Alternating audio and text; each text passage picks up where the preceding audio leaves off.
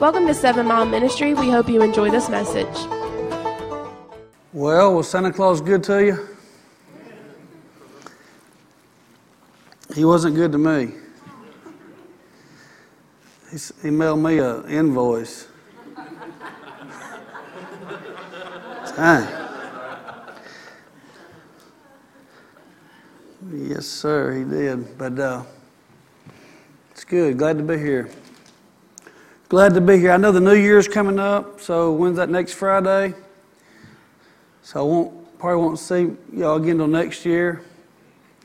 That's corny, I know, but it's true. I won't see you till next year. So last year, I felt like the Lord was saying that this was a year, 2020, a year of just clear vision, being able to see things clearly.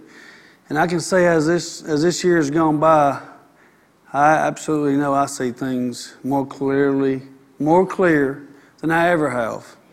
And you see just how much hate is in the good old United States of America.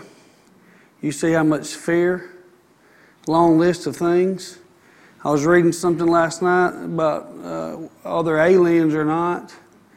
You know, is there people living on other planets? And they said, well, I sure hope not, because if our government finds out about it, they'll be mailing them a check. And that's the truth, isn't it? But it's a new year, 2021. It's coming up.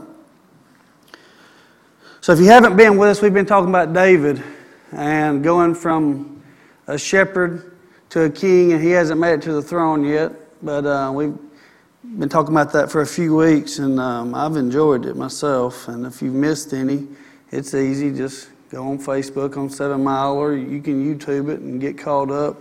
45 minutes of your week, driving to and from work or wherever you're going, and get caught up. It's good. It's helped me out, and I hope it's helped you guys. So we're still going to be talking about David. And I don't really have a story to go with it out of like 1 Samuel or 2 Samuel, but when we were reading 1 Samuel and you see David going from the sheep pen to the throne, if you have like a study Bible in there, it'll have some Psalms by some of the scriptures, and perhaps you never paid attention to that. Maybe you've just gone and read Psalms totally, independent, just read Psalms. And you may not understand where did this come from? But it helps you when you see David's life and when he's writing these Psalms, where he's going through some stuff and he's writing some Psalms. But one thing is he's never pointing his finger at other people. That's what we're going to talk about this morning. He's saying, search me, Lord, search my heart. But we'll be in Psalms 139. 139 is starting in the 17th. Now, you can go read the rest of the chapters just for the sake of time. I just started at the 17th, but prior to the 17th verse, he's talking about what Mark said, that I can't escape your presence. Mark was saying, he's here closer than you think. He's right here. Well, David's saying, I can't escape your presence. I can't escape you. Wherever I go, there you are. If I make my bed in hell, if it's in the dark, wherever it is, you're there. You know me. It's like a 24/7 surveillance camera keeping up with me. And, hey, I don't want to escape him. I spent enough years running trying to get away. But I'm glad I got tired and quit running. And some people in here are sounding my voice online. You need to quit running. Psalms 139, starting at the 17th. He says, how precious also are your thoughts to me, O God. How great is the sum of them. If I should count them, they would be more in number than the sand. When I awake, I'm still with you. Oh, that you would slay the wicked. Now I want you to see right there where he changes right here. He says, oh, that you would slay the wicked. O God, depart from me, therefore, you bloodthirsty man. For they speak against you wickedly. Your enemies take your name in vain. Do I not hate them, O Lord, who hate you? And do I not loathe those who rise up against you? I hate them with a perfect hatred. I count them my enemies. I read that again last night and this morning, but I was thinking, a perfect hatred, you hate them with a perfect hatred. I hate you, but it's perfect. You know, there's one thing you should hate with a perfect hatred, and that's hate sin. Not the sinner, but the sin itself. That's what you should hate. But he says, I hate them with a perfect hatred. I thought that was kind of funny. It's not. This ain't just any ordinary hate right here. This is a perfect hate. But he says, search me, O God. I know my heart. Try me and know my anxieties. See how he shifts there? He goes from talking about these other people, but he doesn't say search them, change them, do something to them. He says, search me, change me. I want you to search me. I want you to know me. I want you to know my heart. Try me and know my anxieties. See if there's any wicked way in me and lead me in the way of everlasting. Amen. And we need God to search our hearts. Like I said, you see there, he's going through some things. Going through things just like you and I go through. And I think we can learn so much from David and seeing what he's gone through and seeing his struggles, seeing the Psalms, which I mentioned last week. Thousands of years later, we are still singing songs that come from the hymns from the Psalms that David wrote. Thousands of years later. You're talking about a number one bestseller or what's it called, the Billboard charts or whatever. You're talking about some songs that's been around for thousands of years. Literally. And he writes them not while he's sitting on the throne and life's good, but while he's going through some stuff. Amen? So you see there he shifts from, he's talking about enemies, but then he shifts from talking about the enemy to the enemy. Like the enemy. Like search me, see what's enemy. Not good grammar, but it's okay. See it's not about the enemy. It's about what's in me and not someone else. He goes from kind of fussing here at first, just saying, search me. And so today, the title of today's sermon is On-Ramps and Way Stations.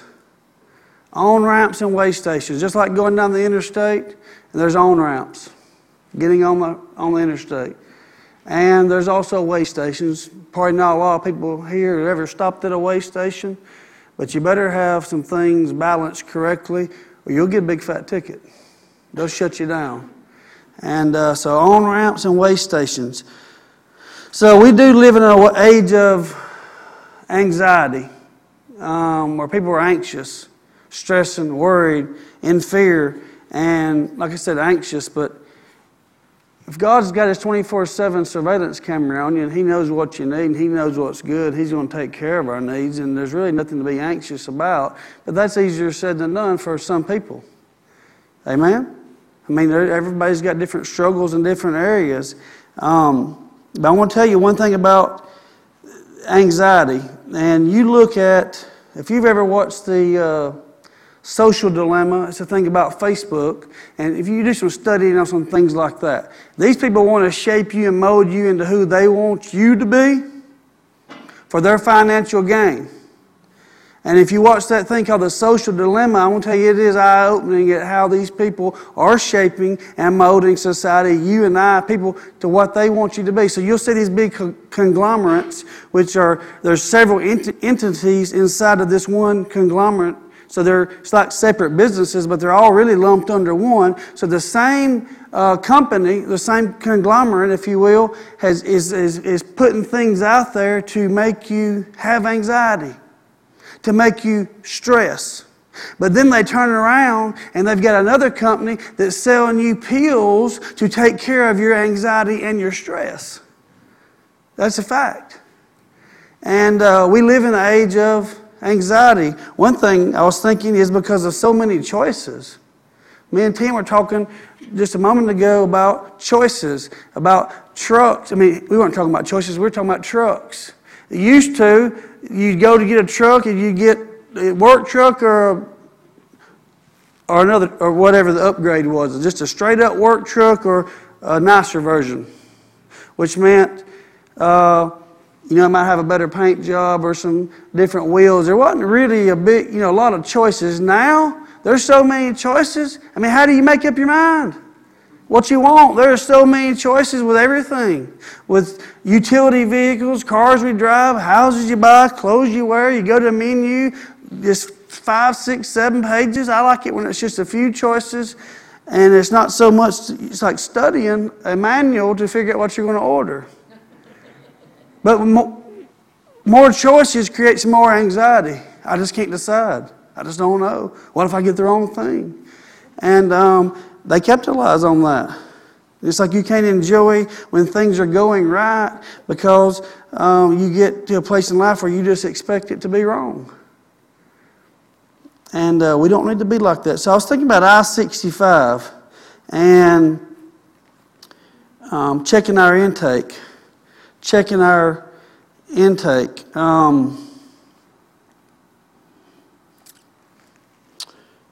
go to Scripture real quick. In Proverbs, the 4th chapter, 20th verse. My son, give attention to my words. Incline your ear to my sayings. Do not let them depart from your eyes. Keep them in the midst of your heart. Right here, he says, give attention to my words. Incline your ear to my sayings. That's important. To what you are giving attention to, what you're inclining your ear to, what you're listening to. So, think about I-65. There's a lot of on-ramps on 65. And we've got people here that live all over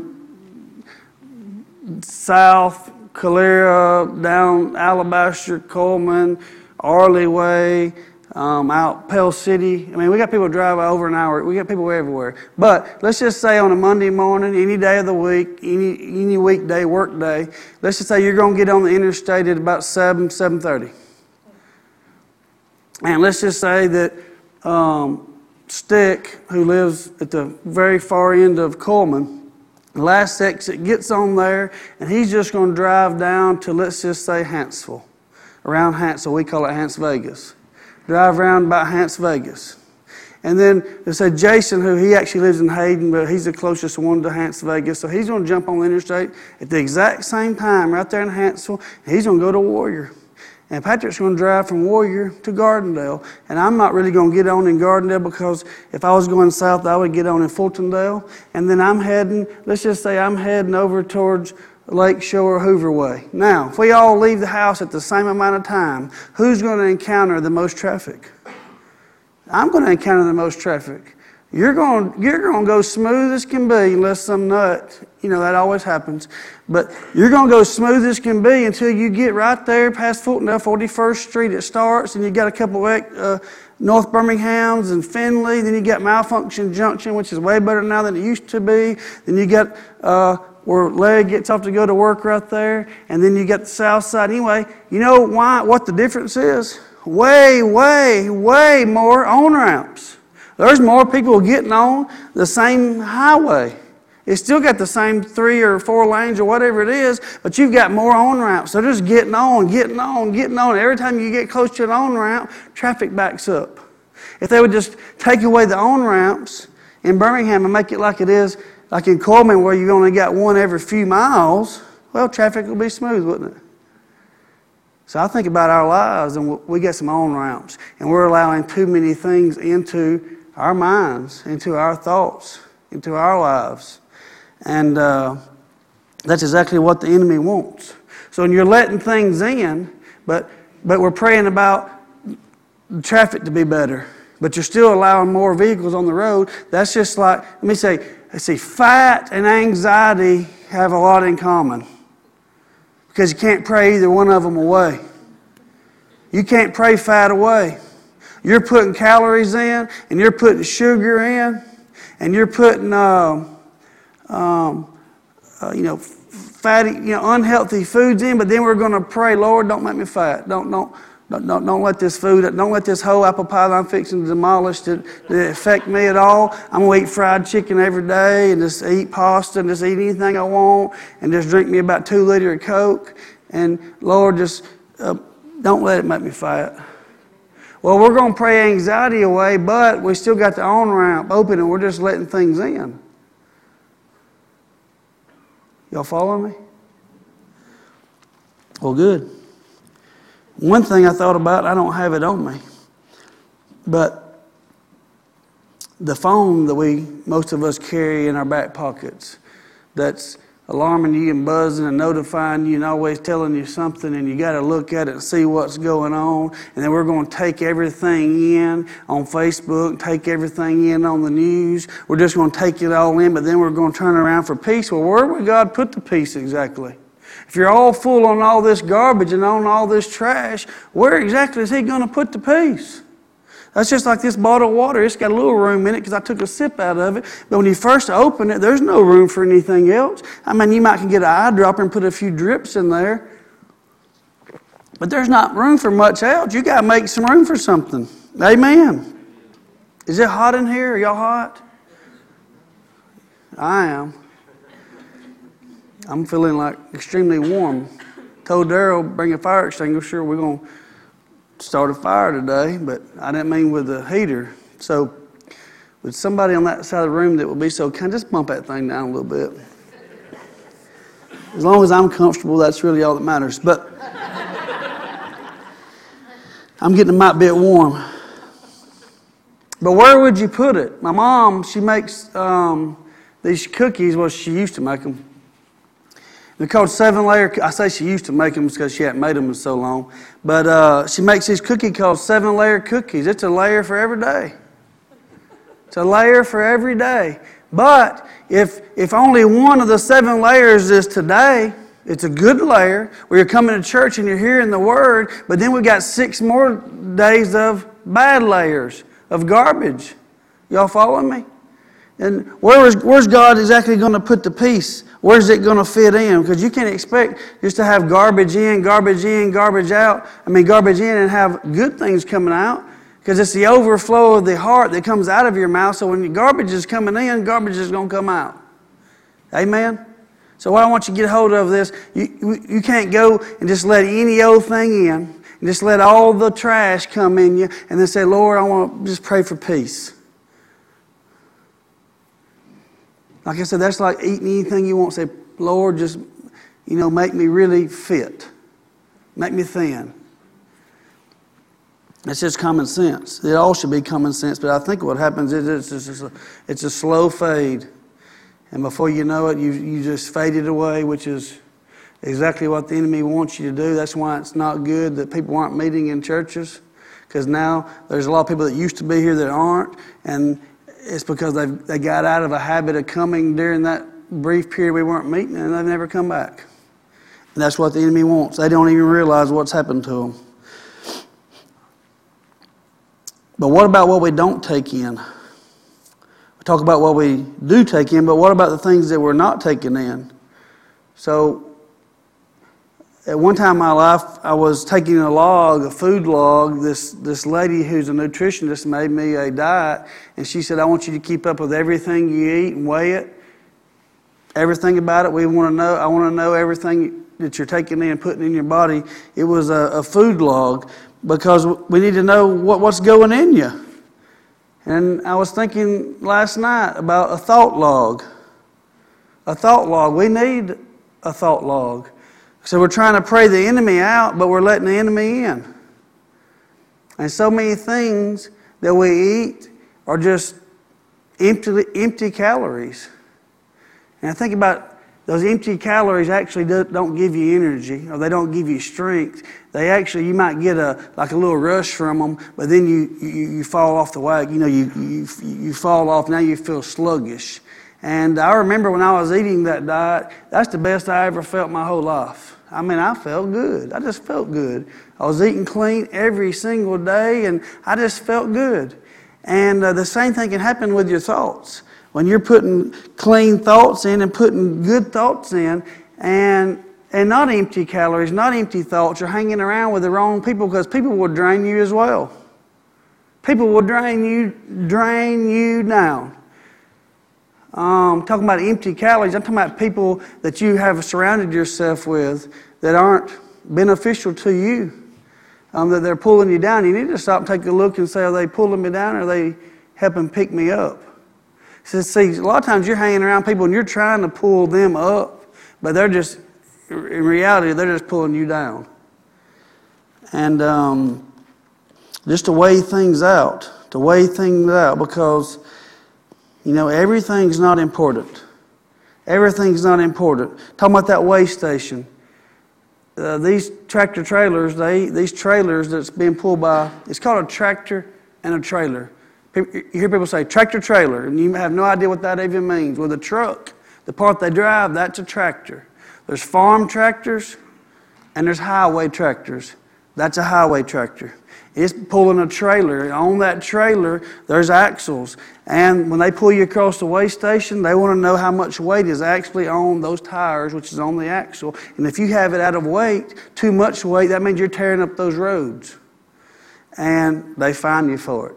So it's very important to have the weight equally distributed and not to have too much weight. Now, I think the same thing applies to you and I. We get out of balance. Too much weight, give too much weight to some things and not enough weight to other things. And sometimes when you say yes to some things, in reality, you're saying no to some other things and you may not even realize it. In other words, you may be saying yes to some people who are only there to use you for their gain. You're saying yes to them, but you're turning around saying no to those who need you the most.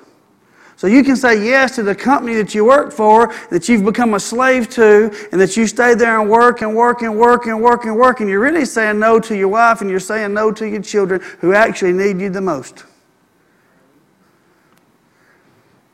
Or to friends, or to family who need you. And I think we need to learn how to get things weighed out equally, or get things weighed out correctly, and, take an inventory of what it is that you give weight to. Amen. Because we can get out of balance.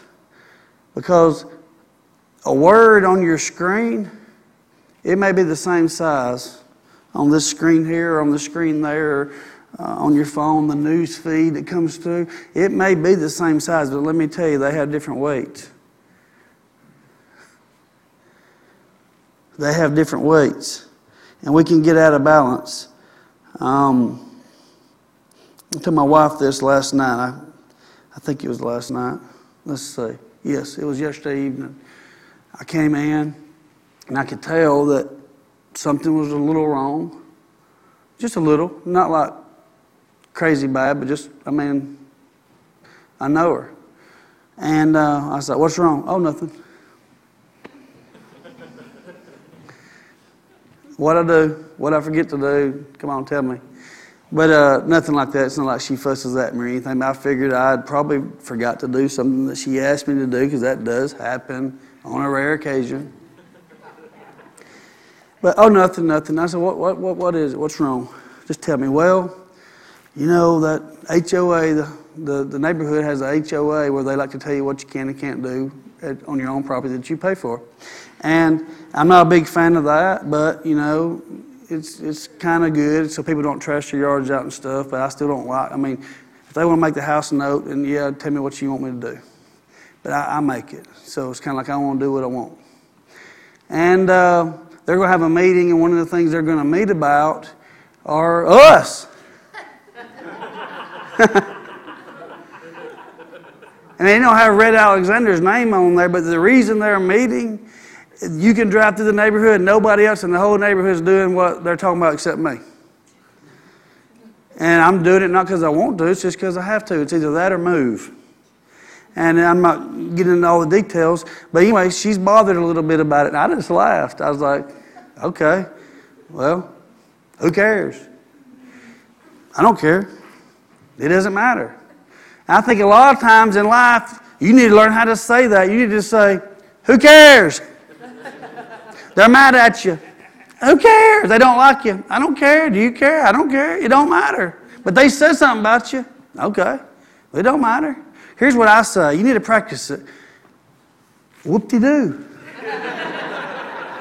That's what I told her. I said, big whoop-de-doo. What are they going to do? They're going to come over and eat me? They're going to shoot me? I mean, what are they going to do? They're going to send me a bill, give me a fine for $75. I'm going to mail them a check for $150. This is for the next time. I mean, it ain't that big a deal to me. But it was bothering her. And I told her, don't let it bother you. Big whoop-de-doo. You need to practice that. I don't care. It don't matter. Does it really matter? Cut that phone off. Is it really upsetting you that bad? Well, if I cut my phone off, then I wouldn't be able to see what they're saying about me. Well, good. Because there's a lot of other people talking about you too that you don't know about.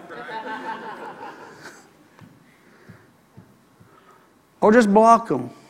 Just block them. Don't let it upset you. Somebody, the other day, we had, I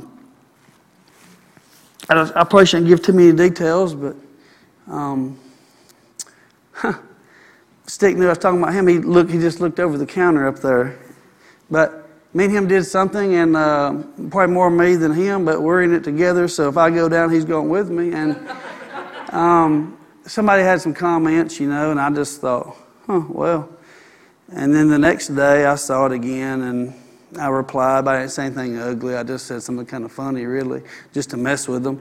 And I got some texts. Are you mad? Are you upset? I bet you're on fire. I bet you're just all lit up. And I was thinking, I was sitting there on the couch with my wife and daughter, or the whole family. And I said, do I look upset? Do I look mad? Who cares what they think? I don't even care. I just replied back just to mess with them. Probably shouldn't have, because I probably actually ended up making them mad in the end of the thing. But who cares? Who cares? You got to give weight to what really matters and what really matters in life and things that are important, because Jesus is our rock. But you can get on the rock and get out of balance and fall off the rock. You ever tried to cross a creek and you're jumping from the rocks and you've almost made it and you get on that last one and you lose your balance and you fall in the ice cold water? That stinks, doesn't it?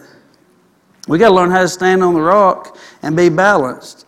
And see, what people think about you doesn't matter.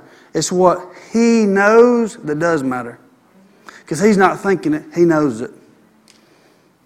You follow me? You with me? Y'all wake up there? It's so warm, I know it just puts you off to sleep. It couldn't be the boring preaching. It's definitely got to be the heat that's putting you to sleep. You got one amen. Thanks, Granny.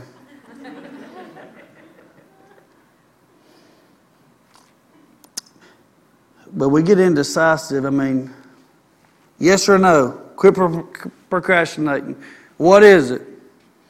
I mean, don't get that gets you all anxious. You can't make up your mind, like I said, a menu with all these decisions and all these choices. Do it or don't. Do it or don't do it. Should I buy these outfits? These clothes look good on me. They make me look skinny. They make me look fat. Are they in style? I don't know. Do it or don't. Buy it or don't. Should I marry her? Should I marry him? I don't know. You've been dating for 7 years. You ought to know by now. If you don't think you want to marry her by now, then you need to move on out of the way and let somebody else have a chance. Do it or don't. Should I buy this house or that house? I don't know. Just buy something. Do something. Just do something. Do something. There used to be a saying that we would say it called, do it even if it's wrong. Just do something. Now I like to say, no, don't do it wrong. Let's just do it right. Let's just do it right the first time. But what that means is do something. Don't just stand there with your hands in your pocket, be indecisive and keep procrastinating. You go to the restaurant with the kids and they got that menu. I like to go to Cheesecake Factory. I think I've been there twice in 2020.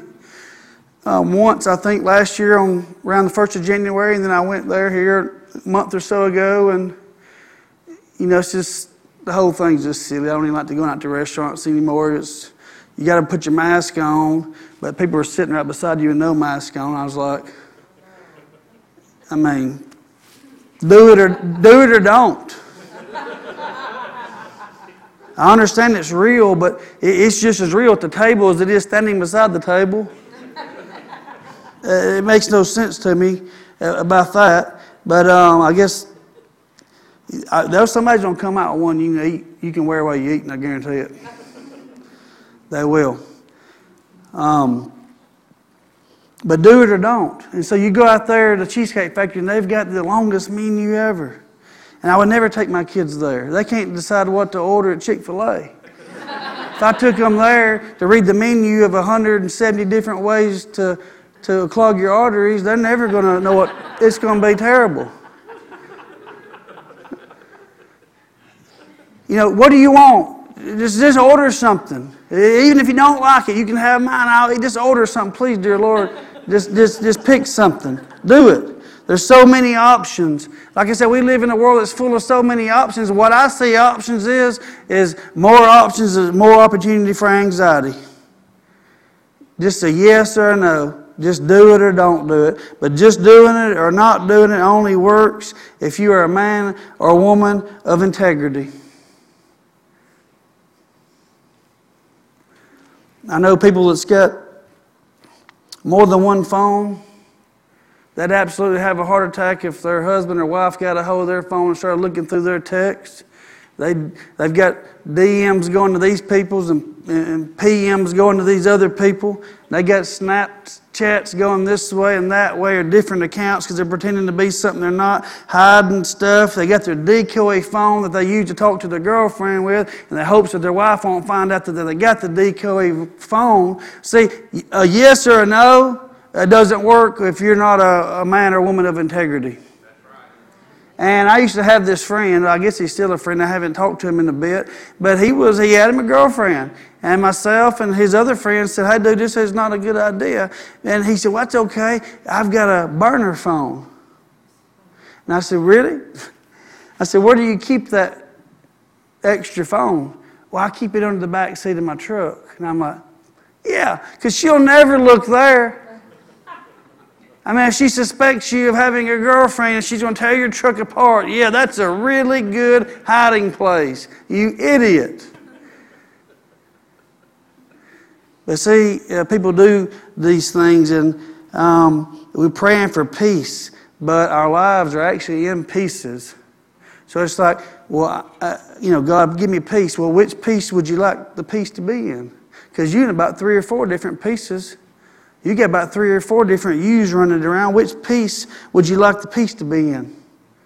You look at the word integrity, and you look at the word that you learned in school, in math class, integer, which is a whole, integrity, which means one you, one whole you, not a bunch of pieces of you.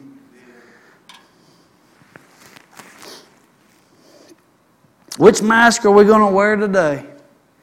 Because you've got to be this person around them, but now you're a different person around them. And I've got to be a different person around my family because my parents think that I'm really something more special than I really am. They don't really know that I go out and party and do drugs and do all these other things. They think I'm a perfect little boy because I sing in the choir.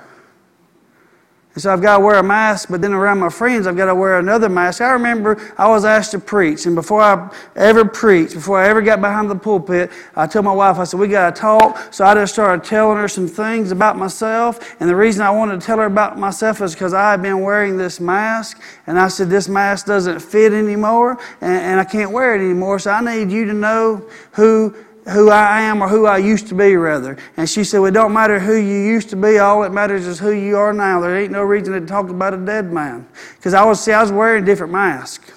I had to wear a mask for my grandma. I had to wear a mask for my wife. I had to wear a different mask. And so when you come to know the love of Christ and you get saved, really saved, become a Christian, not a Christian as I believe in God or I believe Jesus is the Son of God, because that doesn't make you a Christian because Satan believes that Jesus is the Son of God and he's not a Christian. It's being a follower. And see, I can't wear a bunch of masks and follow. It's just one mask or it's no mask. It's just the real me. It's the real me.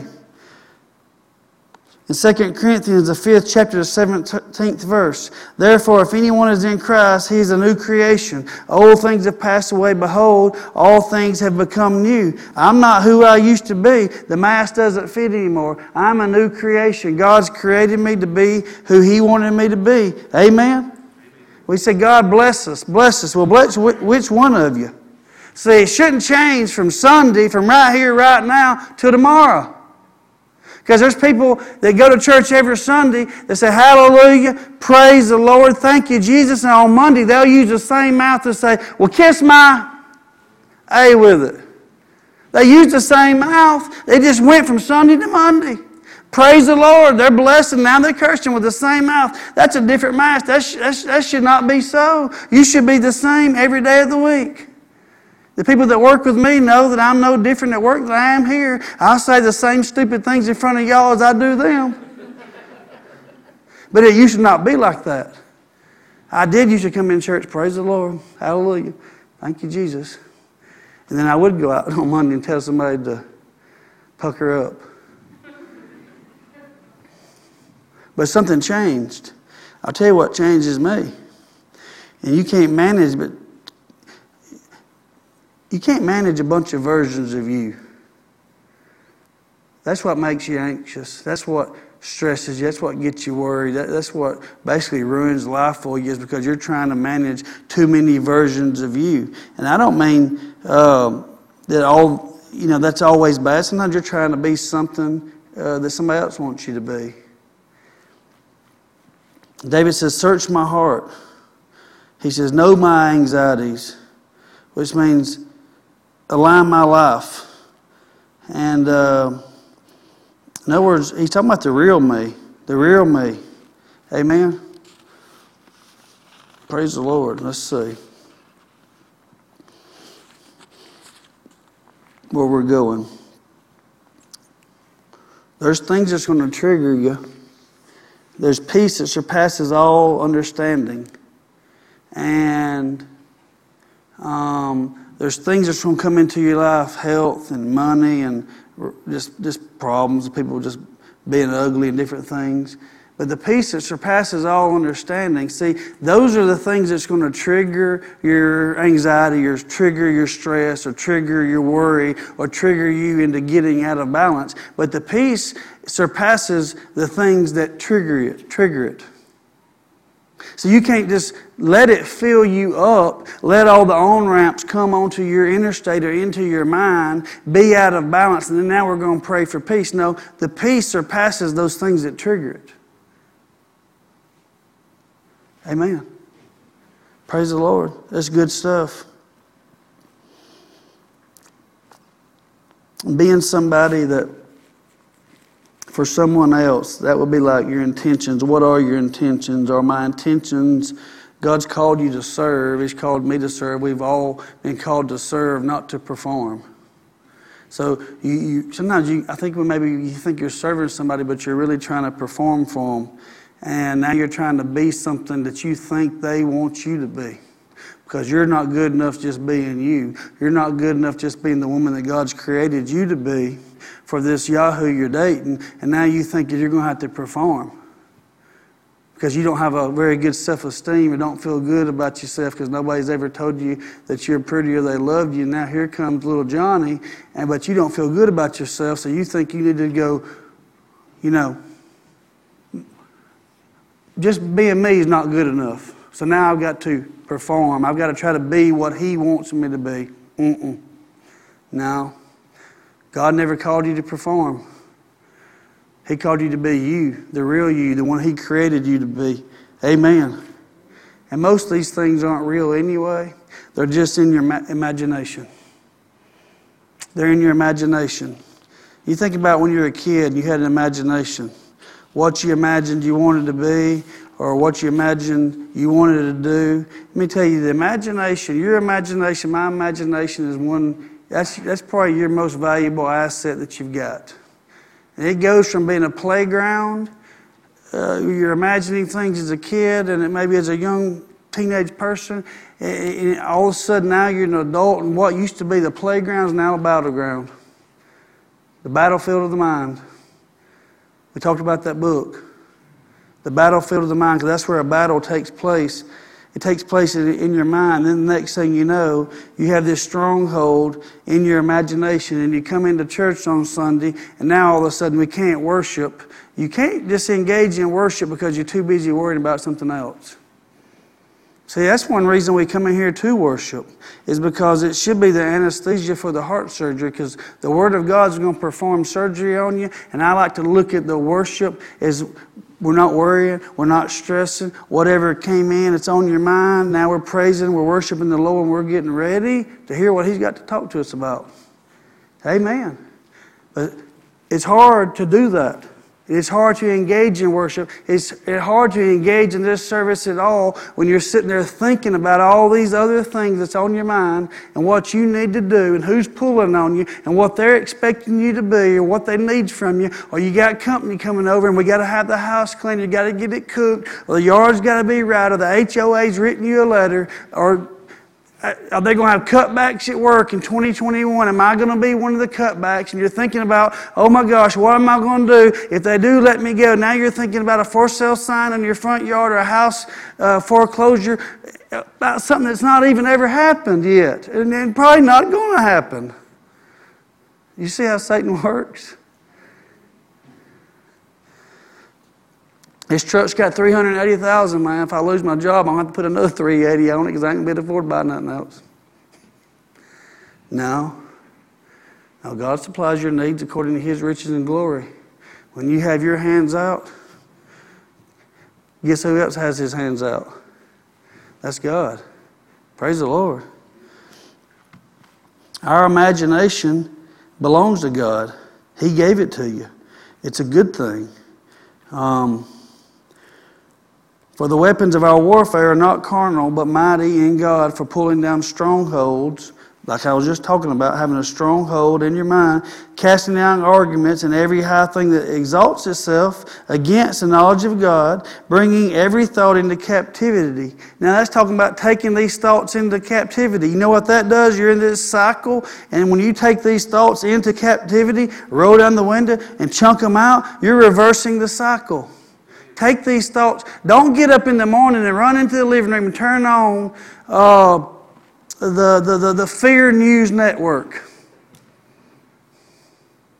Turn on the Faith News Network, which is the Word. Compare everything against the Word. Compare every thought against the Word. When there's everything on there is to get you into fear. Everything on there is to get you stressed and worried. There's nothing good ever on there. I can't remember seeing much good on there except the one time or two times that I was on the 10 o'clock news for sacking a quarterback in high school. Now, I enjoyed that. I enjoyed the heck out. The rest of it's garbage, though. I mean, enjoy it while it lasts, right? I had this little TV about this big, and when I was in high school, and it plugged into your cigarette lighter, and we go to Taco Bell after the game, and it's so stupid. But me and my friends who played, we would have that TV. We'd be looking at it, and to see if we made it on the, you know, when the news comes out and videos the game to see if any of us made it on there, and you know. It was a big thing when you're 16, but now it's kind of silly. But you get into fear, you end up isolating yourself, and you stay isolated, you lonely and discouraged, and stay isolated, waiting on the enemy to disappear before you're going to have peace. And it's not just you. There's lots of people that struggle with this. That's why we're talking about it. I'm going to go back to Proverbs real quick, and then we're going to wrap her up. My son, give attention to my words. Incline your ear to my sayings. It's important that what comes in your ears, what words you are giving weight to, are not the words that's getting you out of balance. That's why he says, give attention to my words. We're going to compare his words to their words. Their words, if they don't line up with the word, which is his words, we're taking those captive, we're chunking them. Don't need you in my house. Don't need you in my truck. I don't need you in my car. I don't need you in my life. Chunking them. Amen. Don't let them depart from your eyes. Don't let His word depart from your eye. Keep them in the midst of your heart. Why? Because they are life to those who find them and help through all their flesh. Let me tell you, a lot of people don't find them. And if you don't find them, you don't find life. Because life is found in the Word. Praise the Lord. It says, keep your heart with all diligence, for out of it spring the issues of life. You've got to guard your heart. You have got to guard your heart. What does that mean? That means on that interstate system, you need to shut down some on-ramps. And we're not letting nothing else on this interstate, nothing else clogging it up. In fact, we're going to open up the off-ramps, the exits, so we're going to get some junk off of it. Amen.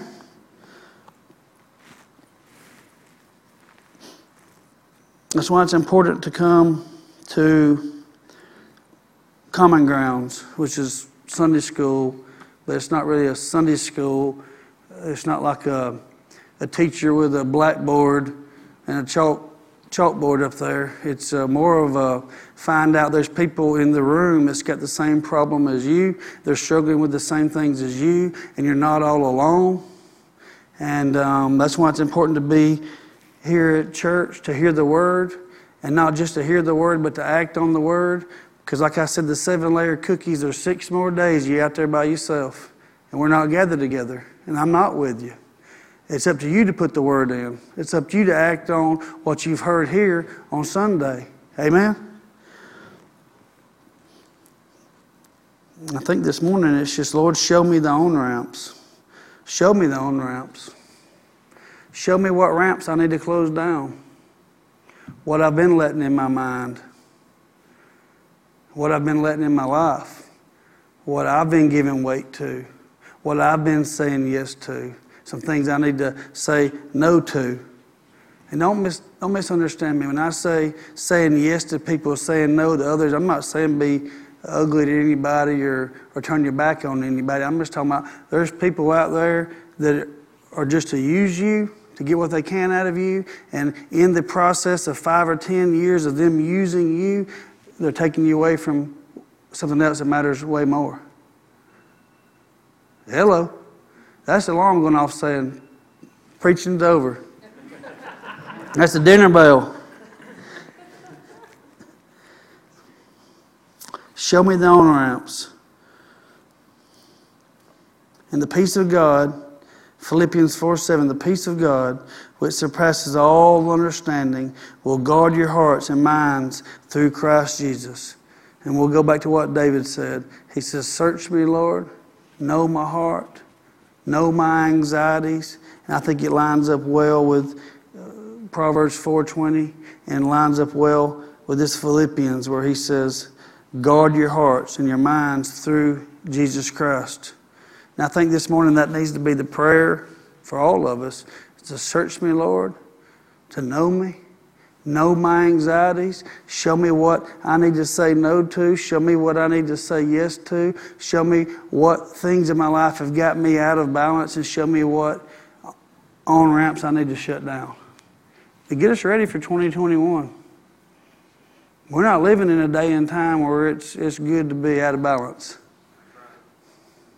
The eastern sky may split tomorrow. And I was thinking, I hope it does. But you know what? If 50 years ago, the eastern sky would have split, I wouldn't be here, and I wouldn't be going to heaven. So on one hand, I'm ready for it, but on the other hand, I know there's people that aren't born yet that won't get to experience this. I don't want to be selfish. Amen. And nobody knows the time anyway. Praise the Lord. Did y'all get something out of it? Amen. Y'all ready for the new year? Amen. Praise the Lord. Well, let's pray. Father, we thank you this morning. We ask you to search us, know us, show us what things we need to change and shifts we need to make. Things we need to say yes to, things we need to say no to. Lord, open our eyes, open our ears, eyes to see people and see situations the same way you do. And ears to hear your word, that it may penetrate our hearts. Fill our hearts so that out of our mouth We're speaking the words that you'd have us speak. We're thinking the thoughts that you'd have us think.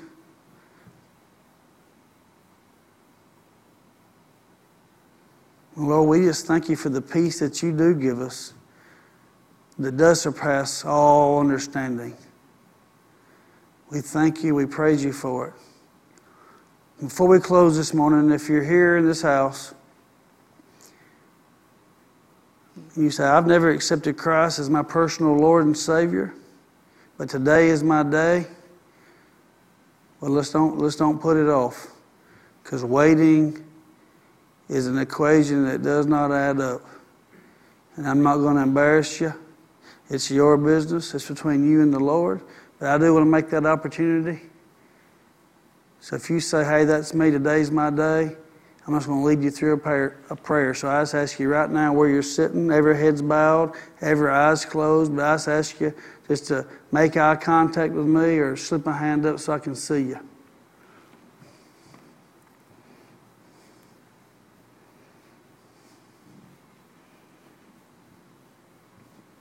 All right, praise the Lord. We all heaven bound, amen. Father, we thank you that we're leaving out of here and we're going in. We're going home better than we came in, but we're also going into 2021 better than we went into 2020. This year's been a year, a test, a trial, just a test of our faith and our endurance. And Father, we just thank you for it, that you've never left us and you've never forsaken us. You've been right there with us every step of the way. And we know that you're still with us, leading us right into the new year. And we're looking forward to it. We just thank you, give you all the praise, all the glory. It's in the name of Jesus we pray. Amen and amen. Hey, I've got one thing I want y'all to do. I almost forgot.